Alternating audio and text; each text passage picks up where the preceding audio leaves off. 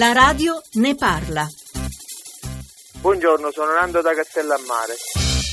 Vorrei parlare dei cambiamenti climatici e del dissesto idrogeologico, perché in fondo in fondo non è solo la natura a crollare, ma anche la socialità umana.